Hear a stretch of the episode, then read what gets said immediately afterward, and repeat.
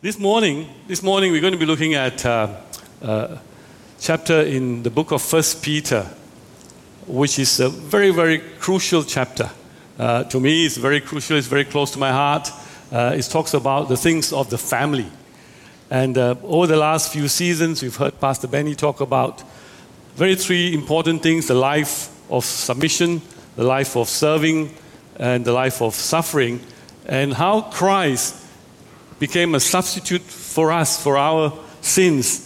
And because of what he has done on the cross and the strength that we have, we can focus on him and his ways, and we can become reflectors of Christ, reflecting him to complete this journey that we call life.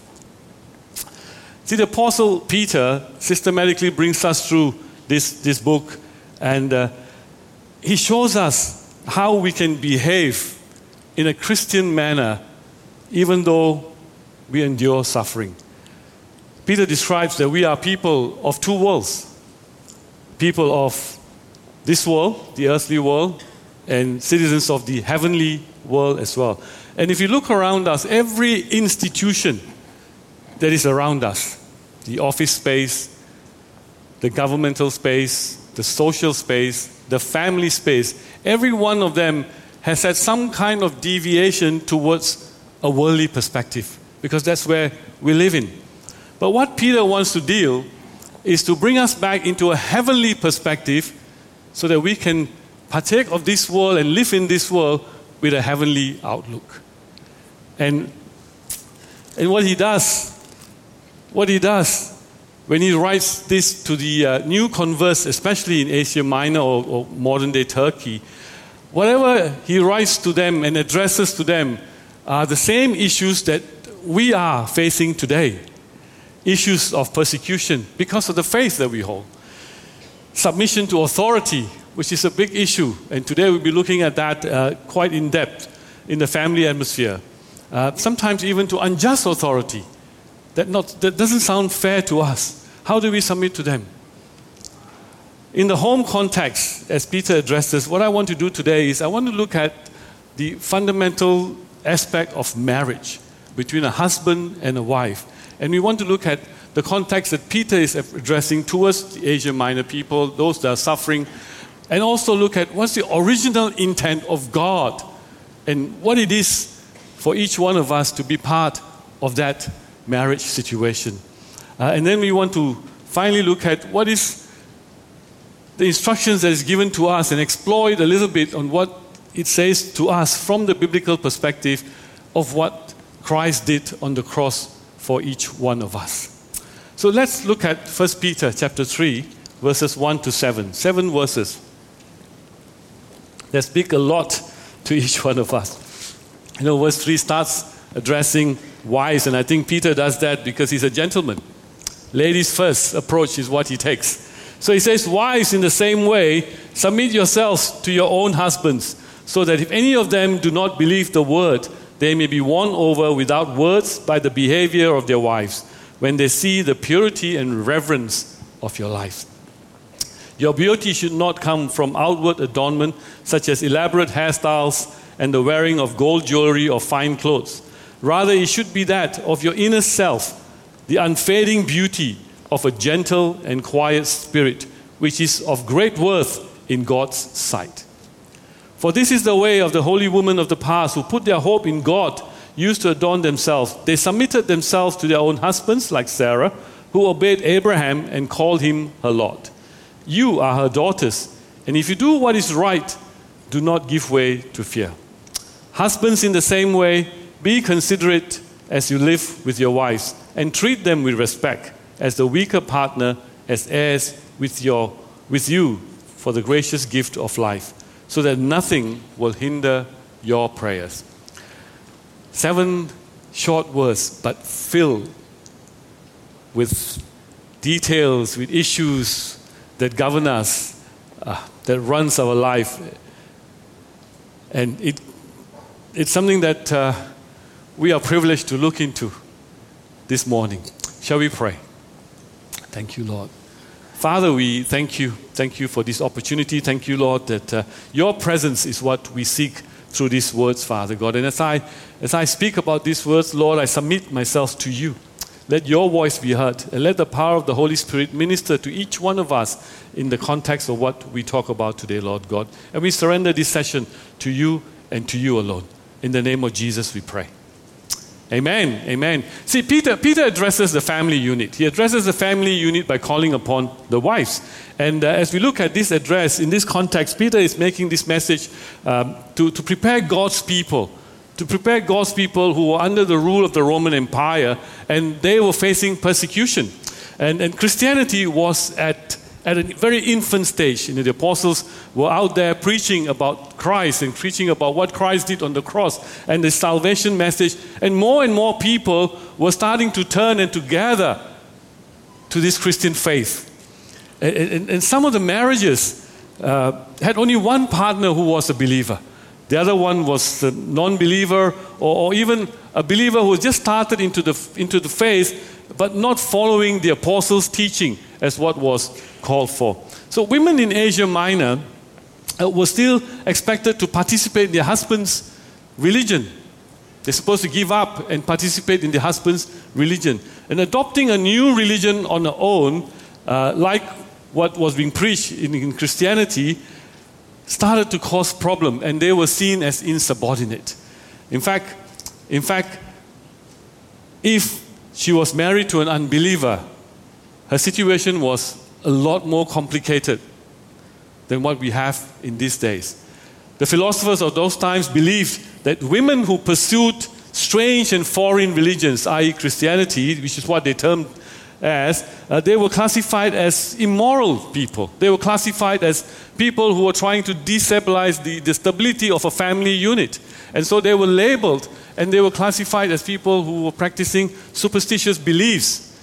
And so, in keeping with the words to Christians, as they related to the slaves, to the masters, to the government in the previous chapter, Peter starts to encourage the wives to let their good behavior and respect for their households, for their husbands, dispel this cultural mistrust and superstitions. In fact, he encourages them don't even speak too much, don't use words, but let your actions and let your behavior speak for itself. He says, Be quiet, gentle spirit, and let, your, let not your outward appearance supersede who you are and who you are reflecting in Christ. Be a reflector of Christ. And that's what he was saying. He starts off by saying these words in verse 1. He says, In the same way, in the same way, submit. He was pointing back to what was talked about in chapter 1 and chapter 2. In the same way as the other foreigners and the exiles, Peter calls the wives to submit. And he makes reference to the sacrifice on the cross by Christ as something to look towards to and something to hold on to and something to draw strength so that this woman may even bring the husbands to the faith. It was a salvation call. It was a call for salvation in the behavior of the wives towards the unbelieving husbands. In other words, he's telling the wives, look beyond your husband, look beyond the immediate, but look towards the cross and look towards what Christ has done in your roles. Fulfill that by submission. And what, what does submission mean? You know, in, in today's context, when society hears submission, it's got a very negative connotation to it, right? Society hears, why submit to your husband, and all of a sudden alarms go up. You know, we were talking about this in our household, and I said, This is what I'm going to be sharing about, about submission. And all of a sudden, everyone stopped and started looking at me. Oh no! Oh no! But that's the connotation it brings about because of what people go through, because of persecution, because of domineering attitudes, because of uh, a put down sort of a behavior that's been seen in households, in society. So, submission, by definition, submission Submission is putting others before yourself. It means not to always do what you want, but to yield and to give, or sometimes even to take instructions from the other person. That's what submission is all about. And our first notion is to look to the person, in this case, in, in, in uh, 1 Peter, is he worth submitting to? The husband. That's our first notion. And when we start to look at that person, and see whether it is worth submitting to, the answer becomes very difficult. Very difficult to submit to a person. If I look at you know, someone and say, submit to that person, I want to evaluate the person. I want to look at what sort of character does that person have. What do they do? Do they, are they worth respecting? Are they worth submitting to? But what Peter is saying is don't just look at that person, look at me. Look at the cross. Look at who I stand for. Look at what Jesus stands for. Look at what he has done. In a way, in a way, he's saying, give in. Give in. Keep the peace. Giving for the sake of the unbelieving husband's salvation, for the sake of the gospel. It's taking a godly perspective, a submissive approach to win over the family members or the husband. In fact, Peter was asking for the wives and husbands. Well, based on, the, on the, what, what Peter was asking was no different on what it was based on the first mention of marriage, right in the book of Genesis in the beginning. And, and this is what he was asking where, where God instituted marriage. And we want to look at that original plan of marriage. Because when we look at the original plan of marriage, we get a little bit of an understanding of what submission to authority really means. And in the first intent, God ordained marriage. It's one of the most fundamental relationships in the fabric of humankind. It's a building block of society. And the Bible says that God performed the very first marriage on the sixth day of the creation calendar. God created man in his own image, male and female, he created them. And then God blessed them, and God said to them, Be fruitful and multiply, fill the earth. Genesis chapter 1, 27 to 28. And then he says that God created Eve. He brought her to the man, and Adam said, This is now bone of my bones and flesh of my flesh. Therefore, a man shall leave his father and mother and be joined to his wife, and they shall become one flesh. This account in the book of Genesis is the very first marriage conducted by God. And it highlights a fundamental characteristic of a godly marriage a husband and wife becoming one flesh. They remain two individuals, but in God's ideal of marriage, He sees them as the two becoming one, one in purpose. Be fruitful and multiply, fill the earth. That was the purpose that was given to them. And, and the purpose that designed by God for that marriage was to amplify and to unify the strength of a godly relationship. Equal in standing, sharing the same values, the same goals, having the same outlook and objective. To work together as a strong team, godly family, to raise the children in a godly manner. The very basic, the very fabric of society is built on godly families. That was the original intent by God. That's what He wanted for families, and that's what He created in Adam and Eve, in the first husband and wife. But in the worldly perspective today, in the worldly perspective today, marriage is not predicated on what God created in the form of a covenantal relationship.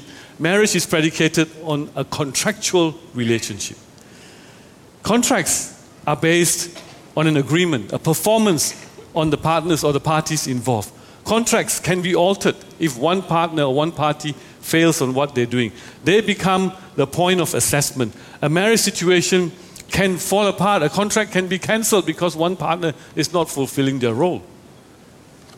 And what we call today, when a marriage contract is cancelled, is divorce. But, but in the blueprint in the Bible, in the book of Genesis, Marriage in the kingdom of God was based on a covenantal agreement between the husband and wife. Covenant partners promise and declare terms, and they seal it by making a vow. And, and they have all a solemn agreement to join together as one for the mutual benefit of the family unit. They don't look at the partner, they look at themselves. They don't look at the other party, but each individual upholds his responsibility in a godly manner. And as they uphold their responsibilities, they become one together. All the possessions that they have, the goods that they have, the wealth, the talents, the rights, even the physical body is given to each other and shared equally. That's the beauty of the one flesh ministry. And when we look at that same verse again, when Adam said, This is now bone of my bones, flesh of my flesh, it brings back together that the man will leave his father and mother and be joined to his wife, and they shall become one flesh. That's a covenantal marriage. It's established not on paper by pen, but the covenantal marriage is established in the hearts by the Holy Spirit, by the Holy Spirit in the presence of God. And, and we see this in the vows that we exchange in marriages. You know, we must have been to heaps of marriages and we've seen uh, a marriage taking place. And we see that the holy place of matrimony only happens when the one that we call holy is present.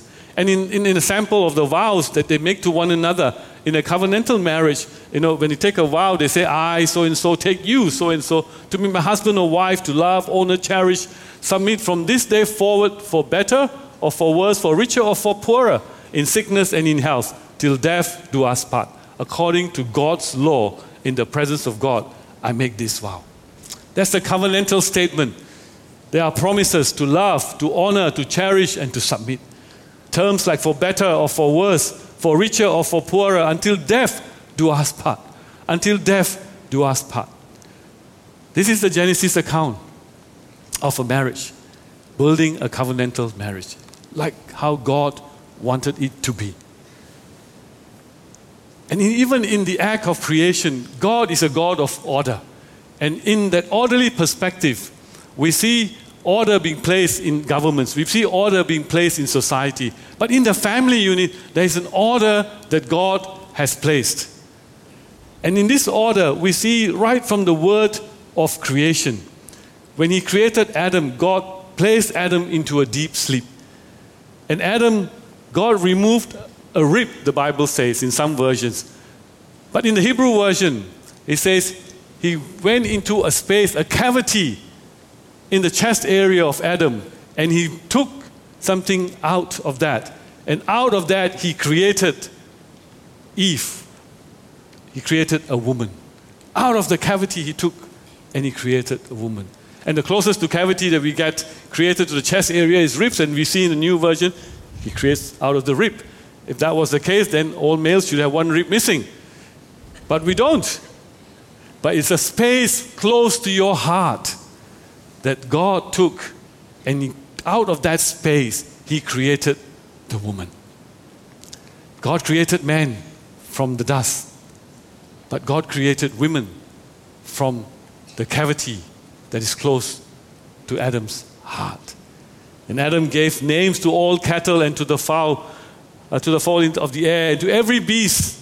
When he's done all that, God found that Adam needed someone as well. And God said, a helpmeet for him. And God created a woman. He caused him to go into a deep sleep to fall upon Adam.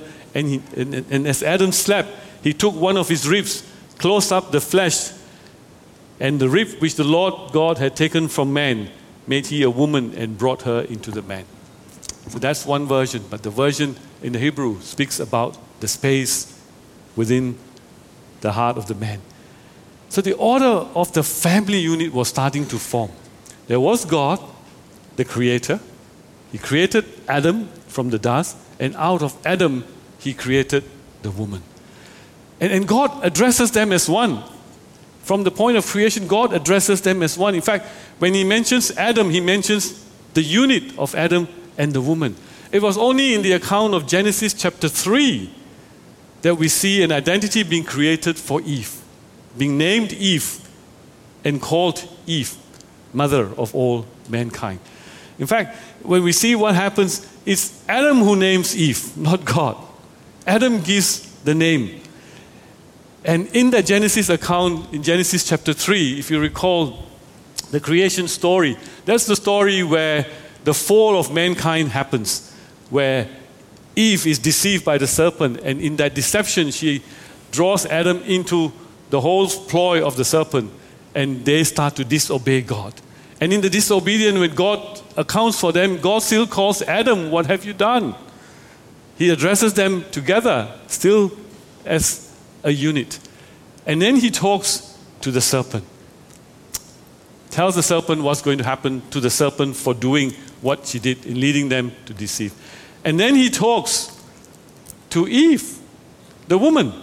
He says, woman, what have you done? And he tells her, I'll make your pains in childbearing very severe, very painful labor, you will give birth to children. Your desire will be for your husband, and he will rule over you. There's an order being set in place after the fall, after the sin.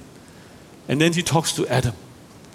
And to Adam, he says that you will labor on this ground, you will toil on this ground. Before all of this, Adam didn't have to work. Everything was provided for. God provided everything in the Garden of Eden. But after the fall, we hear this term labor come in. And we hear when women give birth, we actually still address it as going into labor, work. And Adam was given labor to work the ground. So God was instituting a family order God, Adam, Eve. And Adam's role was to be a leader, to be a protector. And the woman was created to be a helpmeet. Uh, in the Hebrew, it means to surround, to surround him, to make him complete. So, in the, in the initial effect of creation, they were created to complement one another, to be complementary towards each other. And it's a picture of strength, it's a picture of unity, it's a picture of power. It's, it's almost like taking two metals, and when you bring these two metals and blend them together, you form an alloy. And the alloy is stronger than the individual components of the metal. And that's what marriage was meant to be until the fall happened. They were created to complement, not to compete with one another. The worldly order has resorted them to compete with one another. The roles are all distorted. And we get a picture of what it means to have a covenant based relationship in that order. There was a godly order in place. And Peter, in his verses, was instituting the working out of that godly order for each one of us. But if you want to go back and explore what is the new order that has come into place, we want to look at Ephesians chapter 5, where Paul speaks about an order in the marriage. And it's a beautiful passage in Ephesians chapter 5 that we want to look at as well as we finish up with, the, with John, uh, with uh, Peter 1 to 7. And Paul brings in the original plan of God and he says that we can reinstate the heavenly plan into the worldly life of a marriage. And we can bring it back. And he brings in what Jesus gave to us to say to love God and to love one another. So he weaves that back and he marries that back with the original plan in the act of creation and he brings it back into the earthly marriage, into Christian families today and what we can do. Peter expounded on it, but Paul elaborates it a lot further. And so at Ephesians 5, when we look at it in the New Testament, he makes it clear that God's design for human marriage, uh, with husband as a self sacrificing head, is meant to be a beautiful picture of Christ and the church and how we respond as a church to Christ. In Ephesians 5, verse 21, he even says, Submit to one another out of reverence of Christ. That's one statement that a lot of time is being, is being missed. Because of what Jesus did on the cross for us, because of the reverential fear of God and what he did on the cross for each one of us, Paul is now saying, Submit to one another.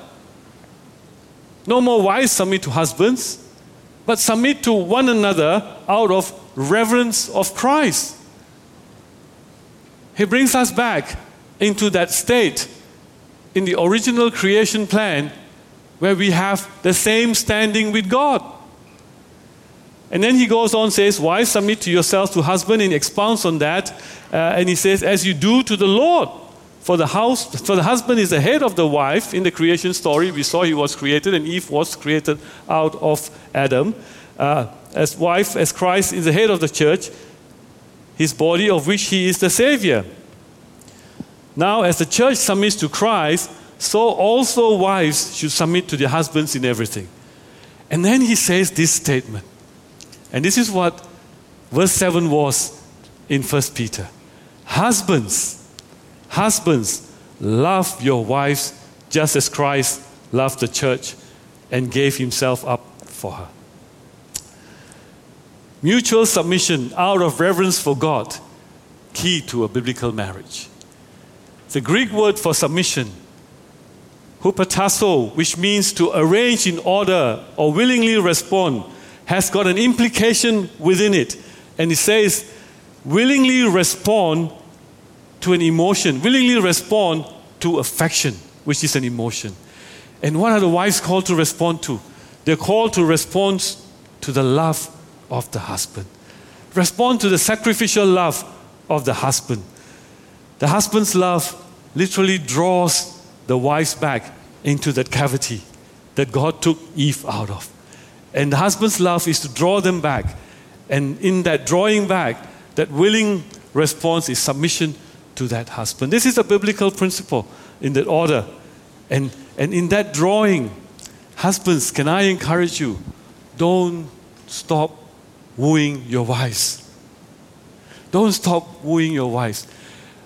If there can be a, a, a meter for wooing, in the early days when you're courting your wife, that meter will be right up there. You'll be running up there with flowers and with, with all sorts of gifts and doing everything to win them over.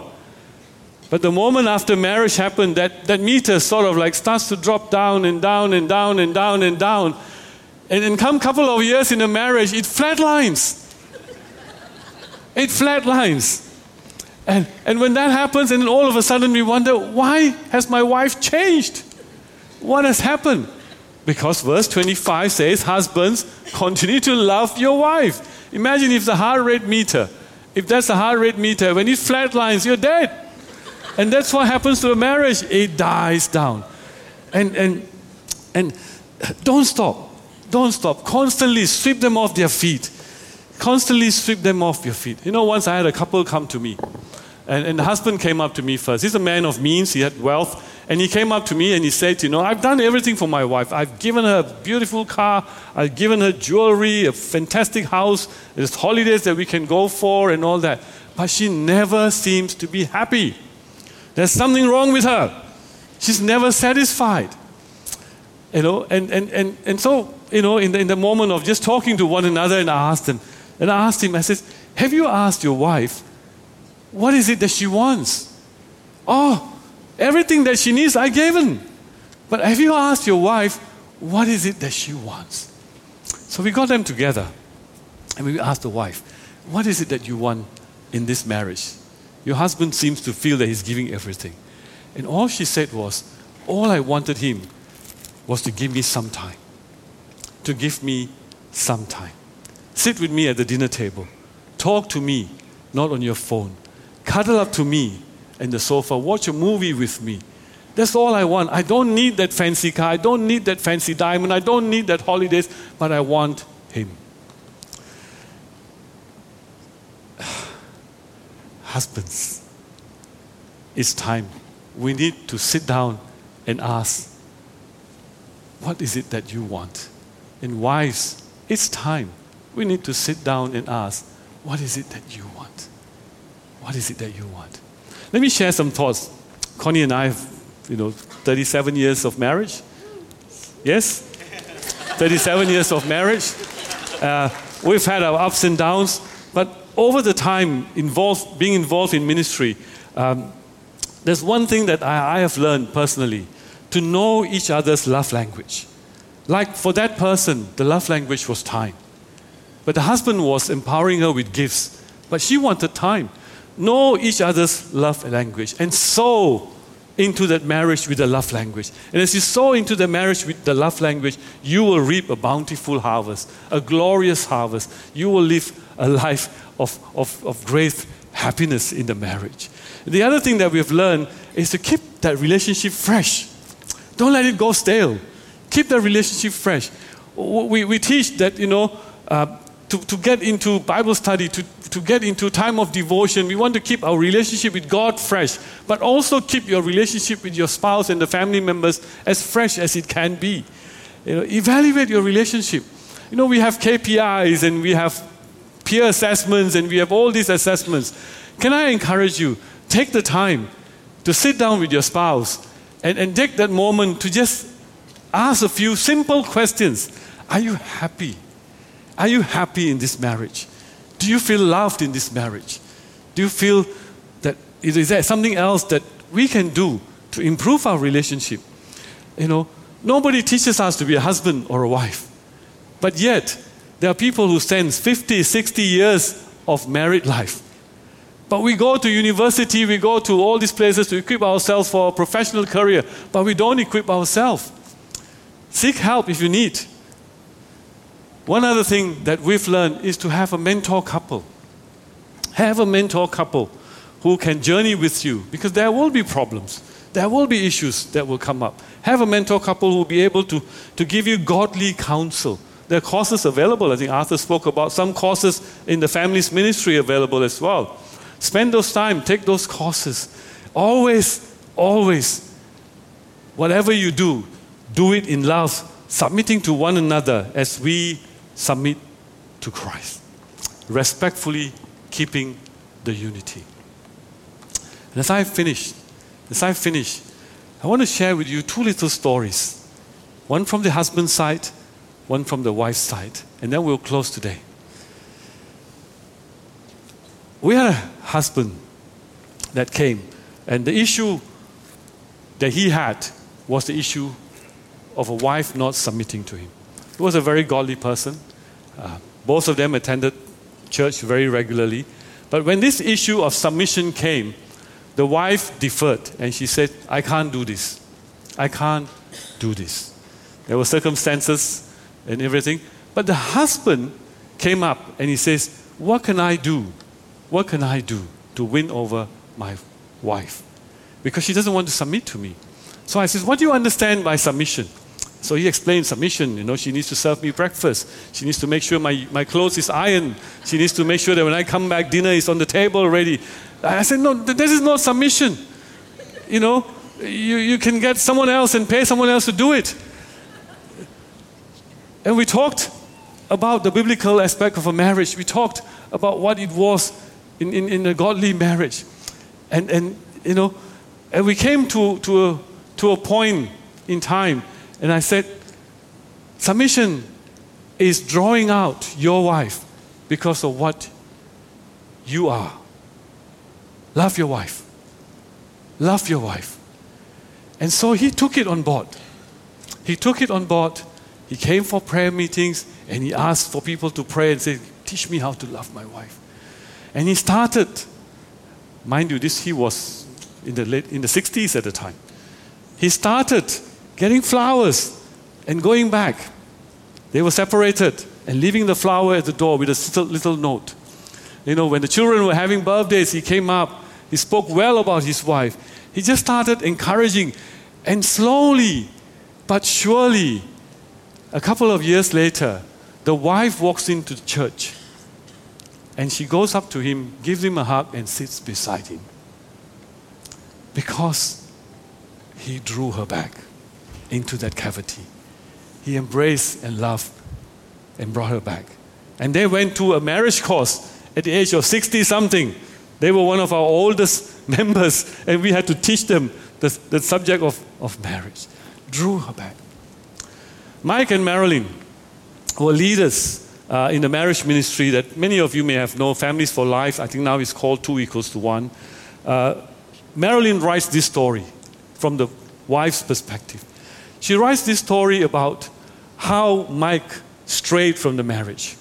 I mean, he, he strayed, strayed way out. He had an affair, he was living a life, he left her. But Marilyn went back to God, and she knew what it meant to be a covenant keeping wife. And she continued to pray. And in one moment of prayer, a word was given to her. And the word that was given to her was says, said that Mike will one day come back and they will become a power couple who will impact the world with a ministry for marriage.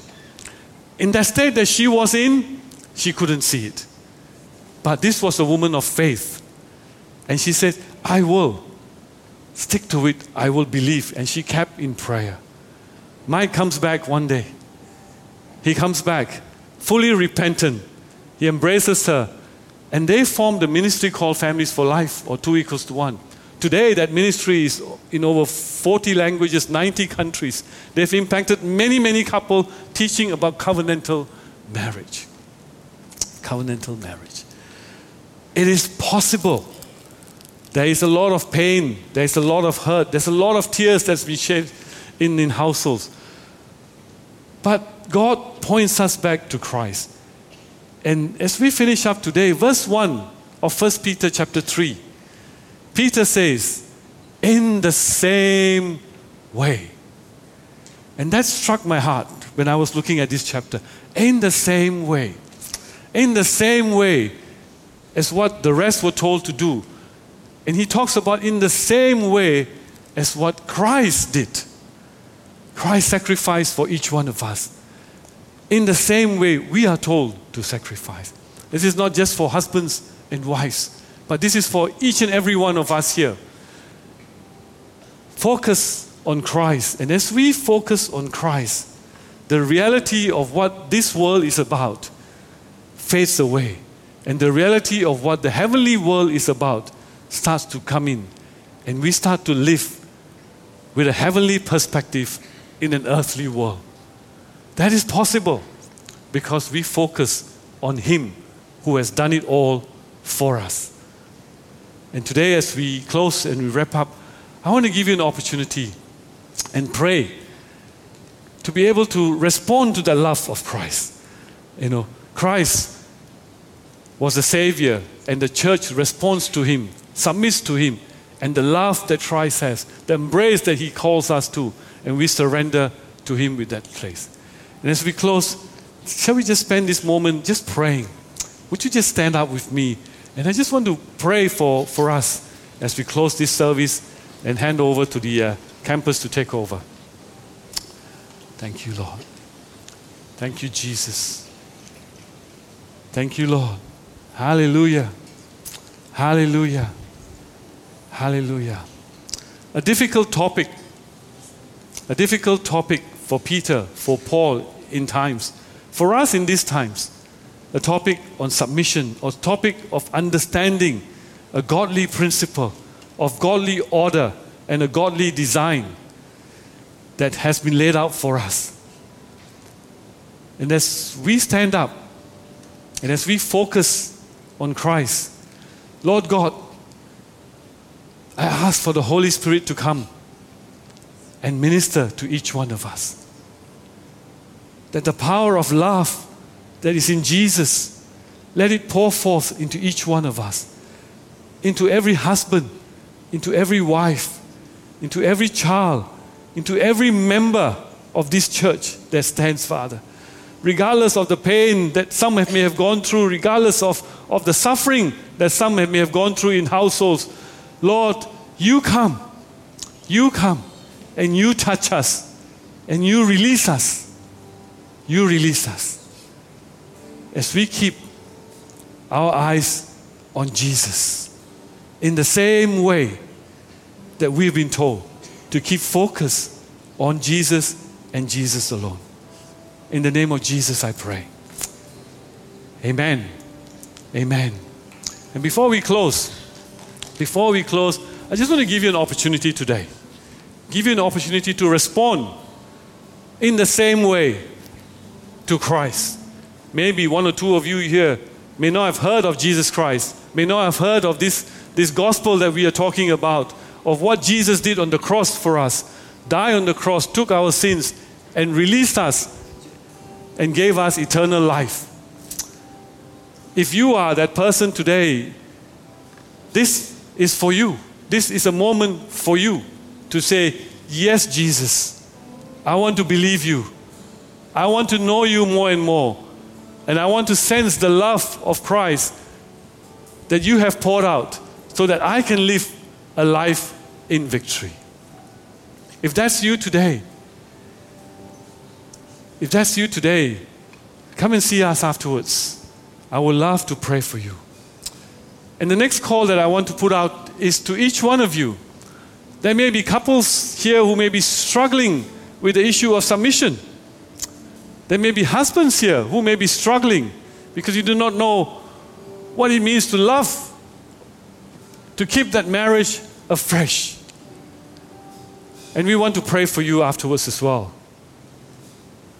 But for each one of us here, before we move out into the, the hall and, and enjoy some time of coffee and tea and fellowship, for each one of us here, if we are struggling, or if you just want a little bit more of Jesus Christ, and you want to say, Lord, I want to, I want to feel your presence. I want to know more and more of you. And if that's you today, maybe this morning is the time. This morning is the time to rededicate your life to God and to say, Yes, Lord Jesus, I'm here for you. I'm here. I'm here. And I want to acknowledge you. I want to acknowledge you. The altar is open, the prayer team is here. If any one of those categories fit you, just do come forward. But for the rest of you, let me pray so that we can go forth. Go forth knowing that we can be reflectors of Christ. Father, we thank you. We thank you, Lord, for this time. Thank you for this morning. Thank you for the time of worship. Thank you for the time of drawing us closer to you in your word. And thank you, Lord God, for each and every one that has gathered here.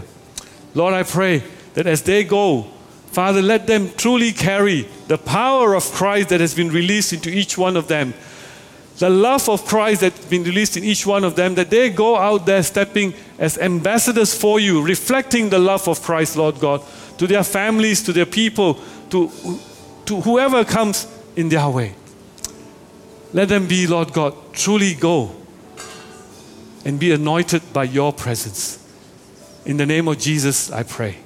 And God's people say, Amen. Amen.